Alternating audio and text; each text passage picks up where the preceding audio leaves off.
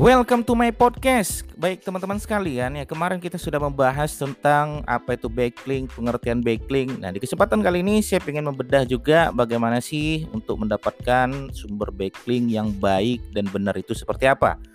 Baik, kita akan bedah pertama teman-teman sekalian ya. Backlink yang baik itu seperti apa? Silakan dicatat.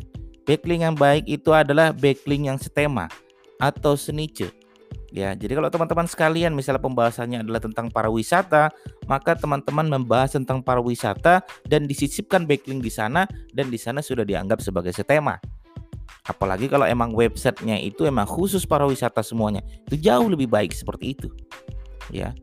Lo Mas Didik, bagaimana kalau misalnya kita menggunakan website yang semuanya gado-gado Mas Didik? Gado-gado seperti apa misalnya? Saya tanya seperti itu. Ya, misalnya ada sebuah website ya semuanya membahas ya ada membahas tentang pariwisata, kesehatan, membahas tentang uh, kuliner dan lain sebagainya. Saya bilang uh, sebenarnya ada dua pendapat ya, ada yang membolehkan, ada yang tidak membolehkan. Yang membolehkan adalah kalau emang artikelnya dibuat senice atau setema dengan yang dia targetkan itu tidak masalah sebenarnya. Ya, atau pendapat kedua, dia benar-benar uh, betul-betul mengambil backlink yang super bersih ya, maka dia akan mengambil bahkan sumber websitenya pun betul-betul satu niche dengan yang dia targetkan. Seperti itu. Baik, yang pertama adalah setema ya teman-teman sekalian ya. Jadi kalau teman-teman betul-betul membahas tentang pariwisata, maka website tersebut artikelnya yang disisipkan link tersebut adalah betul-betul tentang pariwisata. Oke. Yang kedua apa Mas Didik? Yang kedua adalah ini ada dua pendapat sebenarnya, tapi saya lebih memilih ini. Apa itu? Yaitu backlink kontekstual. Backlink dalam bentuk artikel. Ya backlink dalam bentuk artikel. Soalnya ada dua teman-teman sekalian. Mas ya buktinya beberapa kemarin ada studi kasus ya ada orang menggunakan backlink uh, setbar buktinya uh, tingkat websitenya semakin bagus gitu kan? Peringkat websitenya semakin naik. Iya bisa jadi iya kan seperti itu.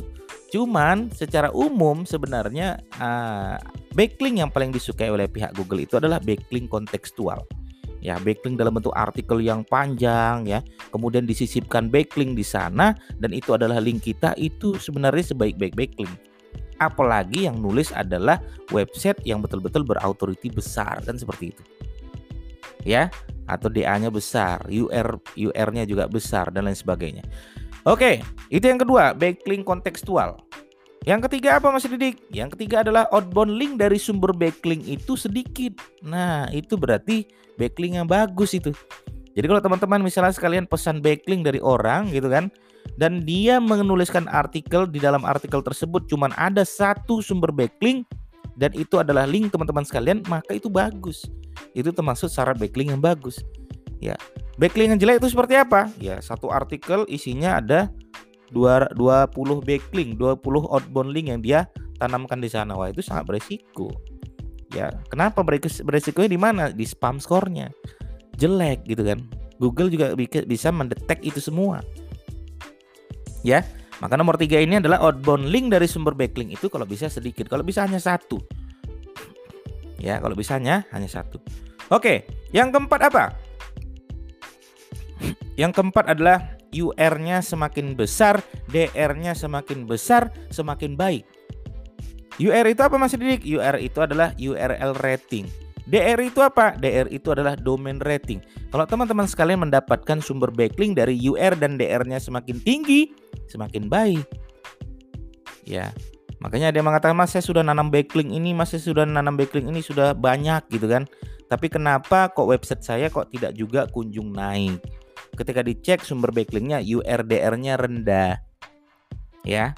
Itu yang keempat. Yang kelima apa? Sama. Ya, URDR itu yang nilai adalah most uh, eh, URDR itu yang menilai adalah ahref teman-teman sekalian ya. Yang kelima apa? Yang kelima adalah DA-nya tinggi, PA-nya tinggi. Jadi dia mendapatkan sumber backlink dari DA dan PA yang tinggi ya. Nah, DA itu apa? Domain authority. Domain authority tinggi, misalnya di atas 40. Nah, itu bagus itu. PA-nya tinggi, PA-nya di atas 40 bagus, bagus itu.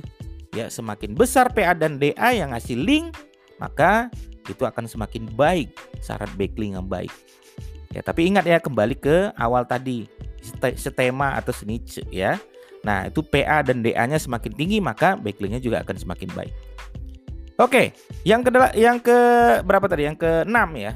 Yang keenam apa Mas Didik? Yang keenam adalah reference domainnya semakin banyak semakin baik. Ini salah satu pemicu website kita juga semakin baik pertumbuhannya, peringkatnya juga akan semakin baik. Apa itu? Referensi domainnya semakin banyak, semakin bagus. Contohnya seperti apa? Contohnya misalnya, saya dapat sumber backlink dari Blogspot 1. Saya dapat sumber backlink dari WordPress 5. Saya dapat sumber backlink dari uh, set Rubix 6 misalnya. Maka itu termasuk tiga refresh domain. Kenapa? Blogspot 1, set Rubix 1, WordPress 1. Nah, ini yang disebut dengan refresh domain. Ya. Jadi bukan banyak-banyakan misalnya blogspotnya 200 uh, eh, apa namanya? blogspotnya 200 udah itu saja. Tidak. Kalau blogspotnya 200 berarti itu termasuk apa? Itu termasuk refresh domainnya satu. Ya.